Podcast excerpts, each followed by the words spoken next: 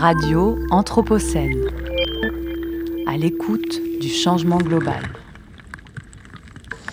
L'après-midi se poursuit euh, sur Radio Anthropocène, euh, installé euh, de manière exceptionnelle sur le site Truffaut, l'ancien collège Truffaut, autour des questions du climat. On a thématisé cette journée parce que, je le rappelle, c'est la semaine pour le climat. Et donc, nous avons une série de formats qui traitent de ce sujet. Pour la demi-heure qui vient, j'ai le plaisir de recevoir Gauthier Chapuis. Bonjour. Bonjour. Vous êtes adjoint maire de Lyon, délégué à la végétalisation, au lien ville-campagne, à la biodiversité, à l'eau dans la ville, à la condition animale, à l'alimentation saine. C'est un programme colossal, j'ai tout cité, je crois. Et donc, euh, je disais, vous êtes à la tête d'une délégation qui n'existait pas avant 2020 euh, à Lyon. Et pourtant, ces enjeux sont immenses, avec notamment des problématiques de relocalisation du système alimentaire d'une ville que, je rappelle, fait plus de 500 000 habitants et qui ne comporte plus qu'un paysan intramuros, ou des questions de droit à l'alimentation et d'accessibilité alimentaire pour tous. C'est exact. C'est exact. Alors, nous sommes en 2023. Ça, vous êtes au travail avec vos équipes depuis trois ans maintenant. Hmm donc c'est long, un peu plus de trois ans. Euh, donc c'est long et c'est court hein, mm. pour des enjeux aussi importants. Euh, voilà, où vous en êtes? Alors on est euh, au milieu finalement du mandat. On est pile poil au mi-mandat. C'est vrai que la délégation comporte plein d'aspects et au final, assez logiquement, tous ces aspects-là sont, sont, très liés parce que quand on va parler d'alimentation, d'agriculture, de conditions animales, eh ben, on va forcément parler de biodiversité, euh, on va forcément parler d'une autre approche de, construire la ville. Donc là, effectivement, on est à mi-mandat. Vous l'avez dit, c'est des sujets qui, euh, qui, doivent se voir et se concevoir sur le long terme. Euh, et pourtant, on peut faire des choses. et on a déjà à, notre actif bah, des, résultats dans le bilan. Euh, pour l'alimentation, euh, parce qu'on parle de ça euh, en, premier, depuis la rentrée scolaire là, 2023, on a revu le marché des crèches, donc le marché public qui, qui sert les repas dans les crèches. Et l'année dernière, c'était la cantine scolaire. Et donc, euh, on introduit plus de bio, plus de local, euh, on réfléchit à des repas qui sont euh, plus végétariens, etc. Donc, finalement, c'est des actions qui sont, qui sont prises, qui vont impacter durablement, bah, on l'espère, le, système alimentaire lyonnais, puisque comme vous l'avez très bien dit, en fait, on est une ville de 520 000 habitants avec 6 hectares de terres agricoles, donc où les terres agricoles intramuros sont très très productives, ou alors il faut forcément réfléchir euh, à ce qui se passe autour, à, cette campagne environnante, euh, et au rôle qu'a la ville de Lyon. Euh, je dis souvent, c'est une, une ville qui mange finalement. On est 520 000 mangeurs, mangeuses, et donc regarder le système alimentaire par ce biais-là, par, bah, par le fait que l'on consomme, et, et donc impacter finalement le système alimentaire grâce à ça. Donc, c'est ce que je disais, on le fait avec les crèches, on le fait avec les cantines, euh, en changeant euh, le cahier des charges euh, bah, des marchés publics, finalement. Hein. c'est le levier que l'on a de consommation pour aller vers, eh bien, on, a l'objectif de 100% bio, que ce soit sur les crèches, sur les cantines, sur les résidences seniors, partout, en fait, où l'on peut avoir la main peut peut-être apporter une précision à, nos, auditeurs parce que les gens ne savent pas forcément quelle collectivité, euh, quelle échelle de collectivité s'occupe de tel ou tel public. Donc la ville, c'est la question, euh, je, parle des enfants par exemple, euh, des crèches et des écoles primaires. Tout à fait. La métropole. à les collèges. À les collèges. Et les lycées, c'est la, la région. Tout à fait. Ok, qu'on soit bien parce que. Oui, oui, mais vous avez raison et c'est un peu euh, le principe, on va dire, dans l'alimentation, c'est que euh, l'alimentation, finalement, euh, souvent est une politique publique qui est entremêlée dans les couches des collectivités territoriales. et donc, effectivement, on récupère ensuite les résidences seniors et les EHPAD, mais les collèges sont à la métropole et les lycées sont, sont au lycée. les lycées sont à la région. Et alors, justement, vous arrivez à discuter, je parle de ce sujet, hein, parce qu'évidemment, il, touche l'ensemble de ces collectivités, puisque tout le monde habite finalement au même endroit. Là. On parle des mêmes euh, publics, avec la métropole et avec la région. alors, avec la métropole, euh, oui. Euh, on a d'ailleurs conçu nos feuilles de route euh, conjointement avec Jérémy Camus qui porte ces sujets-là. Il est vice-président à l'agriculture et à l'alimentation à la métropole et c'est lui qui porte ces sujets-là sur cette collectivité-là. Et donc, on a co-construit nos feuilles de route au début, en 2020, ensemble, pour qu'il y ait un, parcours logique pour les enfants, que ce soit donc de la crèche à l'école, au collège. Avec la région, c'est beaucoup plus délicat et compliqué euh, d'échanger euh, politiquement. Euh, voilà, on, arrive de temps en temps à trouver des terrains d'entente sur le local, on va dire, la valorisation de la production locale, mais on a une oreille qui est beaucoup moins attentive quand on parle d'agriculture biologique, quand bien même c'est ça qui, qui, fera, on va dire, un territoire vraiment résilient. C'est un territoire où on produit des produits qui ne sont pas euh, arrosés de pesticides, donc qui sont issus de l'agriculture biologique. Et donc, ce qui nous permet de faire le pont avec la question biodiversité, puisque la question biodiversité, c'est l'ensemble des vivants, dont nous d'ailleurs, hein, souvent on se met en dehors de la question euh, euh, des vivants. On est, on est, on est l'environnement, on est les vivants. aussi. exactement. Donc, donc cette question, et puis c'est aussi des questions de santé globale, c'est-à-dire la question alimentaire bien sûr, mais ce que l'on respire en fait partie également. Et donc, j'imagine, c'est pour ça que tout fonctionne ensemble et c'est si, passionnant comme euh, sujet. Et, je reviens à la question initiale des temporalités, hein, parce qu'il y a ce qu'on peut faire en trois mois, ce qu'on peut faire en trois ans, et des choses qui vont prendre 30 ans peut-être, hein, hein, parce que par exemple, si on veut transformer, euh, si la collectivité peut agir sur la, la transformation du système agricole, par hmm. exemple, de, passage euh, euh, à un système euh, bio, hmm. sans intrants chimiques, ça prend du temps pour que les sols soient régénérés. Ça, ne veut pas dire que c'est impossible, mais les temporalités sont pas les mêmes. Est-ce que vous pensez que les citoyens comprennent, hmm. comprennent le temps que peut prendre telle ou telle action les, temporalités sont pas les mêmes. Si je reprends sur le, bio et sur euh, l'agriculture euh, locale que l'on favorise, que l'on valorise dans nos, dans nos, marchés publics, pour autant, on arrive à structurer euh, et à, on va dire, densifier quand même certaines certaines filières. assez rapidement finalement, hein, parce que c'est aussi finalement le propre du vivant, c'est de se régénérer très rapidement. Euh, donc quand on, valorise ce bio et ce local, euh, on arrive à trouver des interlocuteurs, des interlocutrices, des, paysans, des paysannes qui s'engagent euh, voilà, et qui sont sur le territoire. Euh, et puis on a mis en place euh, ce qu'on appelle une commission agricole pour euh, suivre en fait ces marchés-là, ces marchés publics, où on est en échange permanent en fait avec le, monde agricole pour comprendre leurs, contraintes, leur donner nos volumes pour arriver quand même sur 27, 28 000 repas tous les jours, et bien à trouver des solutions. Voilà. Donc ça c'est pour la partie on va dire court terme, mais c'est vrai, c'est vrai, c'est un enjeu, c'est un enjeu éminemment long terme. Quand on parle d'agriculture biologique, quand on quand on parle même de, planter des arbres dans la ville, euh, on sait que c'est un arbre qui va prendre 20, 30, 40 ans finalement pour avoir l'ombrage qu'aimeraient euh, avoir les, gens, euh, surtout en période de canicule. Là, on est encore au mois d'octobre, il fait plus de 30 degrés dehors. C'est vrai que les gens aimeraient avoir des grands arbres, mais pour cela, il faut les planter. il aurait fallu les planter il y a 30 ans, il y a 40 ans. Il n'est jamais trop tard pour planter un arbre. mais en tout cas, effectivement, ça prend du temps. C'est des politiques publiques qui sont euh, qui sont d'ailleurs euh, assez déconnectés finalement avec le temps, le temps de notre mandat de 6 ans. Hein. Mais c'est pas pour ça là qu'il faut pas le faire. Voilà. Donc après, euh, les gens comprennent. malgré tout. on est dans un, dans un dialogue constant. Il y a une attente qui est très forte. Il y a, une urgence qui est ressentie, d'autant plus quand il fait très chaud, de la part des, citoyens et des citoyennes sur la, nécessité en fait de transformer la ville, de la penser différemment. malgré tout, ils sont tout à fait aptes à comprendre que transformer la ville, eh bien, ça prend du temps.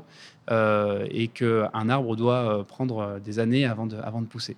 Oui, surtout que je crois savoir qu'une des problématiques euh, qu'on observe à peu près partout, hein, pas, pas que ici à Lyon, c'est qu'on a eu, en toute logique, tendance, quand on décidait de planter des grandes espèces en particulier, de les choisir dans notre écosystème local hein, pour poursuivre, on va dire, une, tradition que, l'on connaissait sait. Et en fait, aujourd'hui, on se rend compte, du fait du réchauffement euh, global, Mm. qui atterrit localement, qu'en réalité, il faudrait aller chercher des espèces bien plus sudistes, Mm. qui ont l'habitude d'être dans un stress hydrique euh, euh, plus constant et depuis longtemps et depuis sa naissance, vous parliez de grandes espèces, pour qu'elles puissent euh, vivre ici, aujourd'hui à Lyon. Et aujourd'hui, demain à Lyon. Exactement. En fait, euh, on a une ville qui a plus de 2000 ans d'histoire. Nous, notre, euh, notre objectif euh, en tant que politique, hein, notre petit objectif, c'est de se dire que l'on plante des graines qui permettront aux générations futures de continuer à vivre cette ville de Lyon. Parce qu'avec l'emballement du réchauffement climatique, là, l'objectif, il est l'habitabilité de notre ville dans, dans 20, 30, 40 ans. Euh, et le sujet du coup des, arbres et des espèces que l'on plante est, est au cœur de cette, euh, de cette problématique-là. Euh, pour autant, euh, on essaye de travailler des espèces qui, euh, effectivement, euh, vont pouvoir euh, supporter euh, les stress hydriques euh, et euh, les, chaleurs, euh, les chaleurs extrêmes, à la fois en termes d'amplitude, euh, donc euh, euh, de durée hein, de, de- de chaleur, et à la fois au niveau des pics de chaleur qu'il pourrait y avoir, euh, comme on a vécu euh, euh, sur la deuxième quinzaine d'août euh, cette année. Euh, pour autant, euh, ça ne nous amène pas forcément à, planter euh, des cactus et, des oliviers ou, des palmiers, dans le sens où on a besoin d'arbres qui évapotranspirent. On a besoin d'arbres en fait qui, qui ne gardent pas forcément leur eau. C'est ça qui rafraîchit la ville.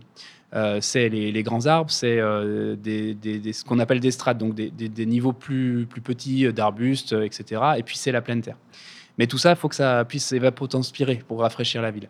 Donc il y a un juste équilibre en fait à avoir euh, en fonction de là où on est, en fonction de la qualité du sol, en fonction de tout ça, euh, qui ne nous amène pas forcément à planter euh, des espèces qui anticipent finalement trop le, climat qu'il va y avoir demain, bah, pour que ces arbres permettent de libérer leur humidité et puis faire euh, clim naturel dans une ville qui fait très chaude, où il fait très chaud. Donc, par exemple, on va, on va privilégier des espèces comme le micocoulier, qui euh, se retrouve en Corse, qui se retrouve euh, aujourd'hui euh, à Montpellier ou à Marseille, et qui pour autant est un arbre qui transpire et qui permet eh ben, eh ben de, de créer cette fraîcheur-là. Voilà, donc c'est cet équilibre-là. On a, euh, avec l'aide des, services de la direction de la biodiversité de la nature en ville, on a revu en fait l'intégralité de la palette végétale que, l'on plante euh, dans la ville de Lyon. On travaille, euh, on a la chance à Lyon d'avoir un jardin botanique. C'est un peu historique. hein, euh, y en a une, histoire horticole qui est très riche à Lyon et du coup des compétences qui sont euh, absolument fabuleuses. Et on travaille avec ce jardin botanique bah, justement à, retrouver des graines, des espèces locales qui peuvent résister à ces températures-là et qui permettent eh ben, la, la- clim naturelle, comme je, le disais plus tôt. Euh, et puis on a aussi un centre horticole. Encore une fois, euh, euh, voilà, on est, on est finalement pleinement résilient à Lyon au niveau de la municipalité. Un centre qui permet de produire euh, des espèces nous-mêmes, de les faire pousser, parce qu'on sait qu'un arbre qui va euh, passer euh, eh bien, de pépinière en pépinière euh, au travers l'Europe, c'est un peu ce qui se passe aujourd'hui, euh, malheureusement. Bah, il va avoir beaucoup moins de chances de survie, parce qu'il il est comme nous, finalement, quand il se met dans un environnement différent. Plus il est vieux, plus il est difficile de s'adapter à l'environnement. C'est vraiment comme nous. Euh, et donc, euh, plus on plante jeune et plus on, s'adapte à notre environnement euh, naturel jeune, et plus euh, bah, l'arbre va pouvoir euh, euh, tenir et être résilient. Donc, c'est ce qu'on essaye de faire euh, finalement de la graine euh, jusqu'à euh, l'arbre- adulte. Jusqu'à l'arbre adulte. Et donc, pour planter ces, arbres de, déjà suffisamment grands, alors je ne sais pas quel est l'âge, si c'est une trentaine d'années, 25 ans, à quel moment on les... Voilà, il faut, il faut de la pleine terre. Tout à fait. Donc, et la pleine terre et la ville, euh, c'est euh, souvent contre-intuitif, sauf évidemment dans des secteurs euh, de type parc euh, ou des berges ou des Mm. choses comme ça qu'on a beaucoup à Lyon. Et donc, il y a cette mesure euh, qui va dans ce sens pour différentes raisons, qui est le fait de ne pas artificialiser le sol. Et donc, pour aussi répondre à d'autres problématiques, qui est celle de loger des gens et les de plus en plus compliqué de se, se loger dans des villes euh, déjà denses comme Lyon, pas qu'à Lyon, mais déjà denses. Euh, on, on propose de, de densifier. Alors densifier souvent, euh, c'est-à-dire en rajoutant des Mm. étages à, à l'existant quand c'est possible, au cas par cas. Enfin, on est dans la, dans la surmesure. Mais quand je réfléchis à la réversibilité possible de la partie la plus dense de Lyon, je vois qu'en effet, son sol est déjà extrêmement occupé. Et je ne parle pas que de, de, de- d'archéologie, d'archéologie, mais si je prends la presqu'île de Lyon, qui fait partie des secteurs denses et les plus visités et les plus sollicités d'une certaine manière, eh ben, son sol, si je faisais une, un carottage et j'aurai des parkings. Je ne sais pas, sous la place Louis Pradel, sous la place Bellecour, euh, sous la place des Cordeliers, enfin bon, je- je- j'en cite, euh, voilà, mais j'ai aussi du métro. hein, euh, c'est très habité un sol et pas que de- avec de la biodiversité, euh, euh, en tout cas une grande diversité, c'est très occupé par nous, mais pas forcément par l'ensemble des vivants. Comment on fait quand on a euh, ces injonctions cet héritage du passé qui n'est pas qu'un héritage euh, d'un patrimoine euh, euh, qu'on voudrait, qui nous raconterait Mm. notre histoire, mais qui, qui est, qui est, voilà, qui est extrêmement récent, qui fait partie de notre histoire et qui est très plébiscité par une partie des citoyens. Tout à fait. Et je rajoute même euh, donc deux contraintes, voilà, pour euh, avoir euh, l'intégralité des problématiques de planter dans une ville. La contrainte des balmes. euh, Aujourd'hui, euh, à Lyon, enfin, on, a, des collines euh, qui font que ce qu'on appelle des balmes, donc des endroits où en fait il faut faire attention à où l'eau s'infiltre et peut se réinfiltrer quand on désimperméabilise, parce que ça fait comme une éponge. Finalement, ça peut se regonfler et euh, déstabiliser euh, des fondations euh, des immeubles qui sont dessus. C'est la première autre euh, contrainte. Vous avez parlé effectivement de la contrainte archéologique et puis ABF, finalement architecte des bâtiments de France, parce que notre, notre ville est, est aussi classée à, à l'UNESCO. Et puis la- la- l'autre l'autre contrainte, c'est les réseaux. Au-delà des métros, il y a également des réseaux d'eau, euh, d'électricité, euh, qui, euh, De gaz de qui gaz, explosent de temps en temps. Qui sont, qui sont sous, les, qui sont sous les, trottoirs, qui sont sous la, sous la chaussée. Pour autant, il est tout à fait possible de planter en ville et de densifier euh, la partie végétale euh, de, de la ville, à la fois sur, euh, on va dire, l'espace euh, public, hein, la, rue, euh, les, euh, trottoirs, et à la fois, euh, j'y reviendrai dans un second temps, sur la partie, euh, on va dire, euh, plutôt urbaniste, euh, là où, euh, là où le- les logements sont. Sur la première partie, c'est tout un travail que l'on mène avec la, métropole de Lyon. Alors, cette fois-ci, c'est un autre vice-président que je vais citer, c'est Pierre Athanase, qui est, vice-président à l'environnement à la métropole de Lyon. Euh, et avec lequel on travaille finalement à la revégétalisation de l'espace public. Et, euh, et bien sûr, il y a plein de contraintes, mais il y a aussi plein de solutions. Euh, il y a plein de solutions avec l'objectif que l'on a de replanter en pleine terre, parce que comme vous l'avez dit, c'est ça qui est le, plus résilient, planter en bac, planter en pot, finalement nécessite de l'arrosage, contraint la, la plante et il n'est pas du tout résilient pour ce que l'on cherche, à la fois la fraîcheur euh, et, l'ombrage des, des grands arbres. J'ai souvenir d'une très grande blague qui avait été opérée par le- le- avec de l'argent public hein, par l'ancien maire de Lyon, avec des très gros pots comme ça, euh, rués de la Rio, Mm. qui n'ont pas tenu l'été, je crois. Non, bah voilà, du coup, ça, c'est parfait comme euh, contre-exemple de ce qu'il ne faut pas faire. Euh, c'est euh, c'est des bacs qui ne sont pas reliés à la pleine terre. Donc, nous, euh, on, on- on y arrive, voilà, c'est un travail de tous les jours. Et puis après, il y a le plan d'urbanisme, où on remet des coefficients de pleine terre pour les personnes qui construisent, etc.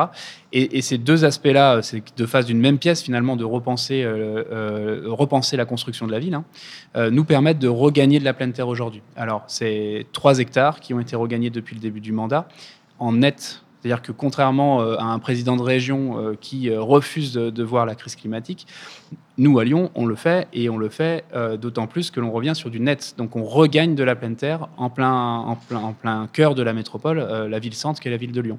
Donc oui, c'est possible. Il faut juste du courage et de la volonté politique. Et finalement, écoutez les gens, puisque les gens, c'est ce qu'ils veulent. Les habitants, les habitantes de la ville de Lyon, ils veulent de la pleine terre, ils veulent des arbres, ils veulent des arbustes, ils veulent une ville qui soit habitable encore dans 20-30 ans. Est-ce qu'on peut dire, euh, il nous reste quelques minutes, euh, comme l'écrivait euh, Rémi Janin dans un titre que j'ai beaucoup aimé, qui s'appelait, enfin, qui s'appelle La ville agricole, qu'il avait édité chez Openfield en 2017. C'est un paysagiste, Rémi Janin, associé à son frère d'ailleurs, Pierre Janin, Mm. avec l'agence Fabrique que vous connaissez peut-être, que l'agriculture vit une révolution urbaine sans précédent, traduisant un changement de civilisation profond, sans doute aussi conséquent que celui qui s'est produit au néolithique. C'est-à-dire, il y a Mm. 12 000 ans, on est quand même. euh, voilà. Donc, je rappelle, le néolithique, c'est la période de sédentarisation et de création, justement, Mm. de, de l'agriculture. Oui. Donc, je rappelle qu'en Europe, il y a moins de 4% de la population vit directement de l'agriculture et à l'échelle mondiale, la population est depuis quelques années majoritairement urbaine et vous la connaissez, vous, vous êtes au contact avec Mm. elle. Et donc, on peut se poser la question de savoir euh, d'abord jusqu'où va la ville? Il y, a, évidemment ses limites administratives, la ville hmm. de Lyon, mais en effet, la, la, quantité de nourriture nécessaire, je veux dire même euh, euh, si tant est, allez, rêvons un peu que l'ensemble des habitants euh, achetaient au marché, admettons, hein, on a des calculs savants là-dessus sur combien d'hectares seraient nécessaires pour nourrir avec des légumes et des fruits de saison, etc. Cette ville de Lyon, finalement, s'étend à un territoire relativement vaste. et c'est intéressant et de, travailler à cette échelle-là, parce que en réalité, c'est à cette échelle. Et donc, je, je vois bien la, la, possibilité qui vous est offerte, euh, en effet, avec, euh, avec euh, l'engagement politique de la métropole de Lyon, qui mmh. travaille sur ces territoires, mais qui est déjà sur un territoire très anthropisé, très urbanisé, peut-être pas dans les mêmes densités que dans la ville de Lyon elle-même. Et cette difficulté que vous auriez sûrement avec justement la région, mais peut-être pas avec d'autres collectivités je pense, euh, je ne sais pas, à Saint-Étienne Métropole, je pense euh, à d'autres territoires voisins, pour le moins beaucoup moins urbanisés, avec lesquels il y a quelque chose à construire. Tout à fait. Alors, à moi de, citer un autre livre qui s'appelle Le ventre des villes de Caroline Steele, qui est une géographe de formation et qui euh, retrace justement l'histoire de la construction de la ville la naissance du mot campagne, d'ailleurs, au moment de la, sédentarisation euh, euh, des hommes et des femmes, et qui explique comment, finalement, on en est venu à avoir ces villes-là. voilà, des villes où les campagnes sont de plus en plus lointaines, puisque le pétrole, le gaz, enfin les énergies fossiles permettaient finalement d'éloigner la production agricole, de la densifier ailleurs, et puis de la faire venir par des moyens de transport carbonés, et puis euh, également euh, tous des systèmes de, chaîne du froid. Voilà. Donc c'est un livre qui est, passionnant parce qu'il explique euh, comment finalement on a cassé notre résilience alimentaire grâce, aux énergies fossiles. Et aujourd'hui, effectivement, on doit se poser la question de se dire bah, comment faire. et ce que vous dites est très vrai. Repenser finalement notre lien avec la campagne, repenser notre, notre, notre interdépendance réellement avec, avec ces territoires qui, produisent pour, vous répondre, il y, a, il y a des leviers en fait au niveau de la, commune que l'on peut euh, déclencher en termes de, de, de partenariat euh, avec, euh, avec d'autres collectivités. Et en soi avec d'autres communes. Euh, euh, c'est ce que l'on essaie de travailler à la ville de Lyon, c'est ce que l'on fait. Euh, alors on appelle ça des jumelages. Voilà. On va chercher des villes, des communes en ruralité autour de Lyon, avec lesquelles on peut nouer des, contrats de, vraiment d'interdépendance en disant c'est pas parce qu'on est à 520 000 habitants et puis que vous en avez 2000, 3000 que en fait on n'est pas deux villes égales à égales et qu'on ne peut pas s'entraider. vous avez la possibilité de produire de l'alimentation, on a de quoi de quoi la manger. Mais il y a une interdépendance aussi qui se crée, euh, avec euh, le fait que des villes plus grosses comme Lyon ont une ingénierie euh, sur des directions financières, sur des directions administratives, que ces villes de taille plus, plus, plus petite n'auront pas forcément. Donc voilà ce que l'on fait. En fait, on renoue des contacts de ville à ville, de commune à commune. Alors bien sûr orienté sur le système alimentaire, puisque on va dire c'est l'axe privilégié, et puis c'est ce que l'on cherche, la résilience alimentaire, mais pas que. Donc oui, on peut trouver des, on peut trouver des échos dans ces villes rurales. Euh, moi, j'ai horreur d'opposer urbain et rural. En fait, on est tous dans le même bateau, euh, on est tous sur la même planète, voilà. Et, euh, et on a un destin qui est complètement, complètement lié. Et d'ailleurs, quand on parle de problématiques avec, avec des personnes qui vivent plutôt dans la ruralité, on se rend compte qu'elles vivent le changement climatique de la même manière que nous, dans, la, dans chair, au niveau de, l'urbain. Donc voilà, donc on est en capacité de le faire, on le fait au niveau de la ville de Lyon.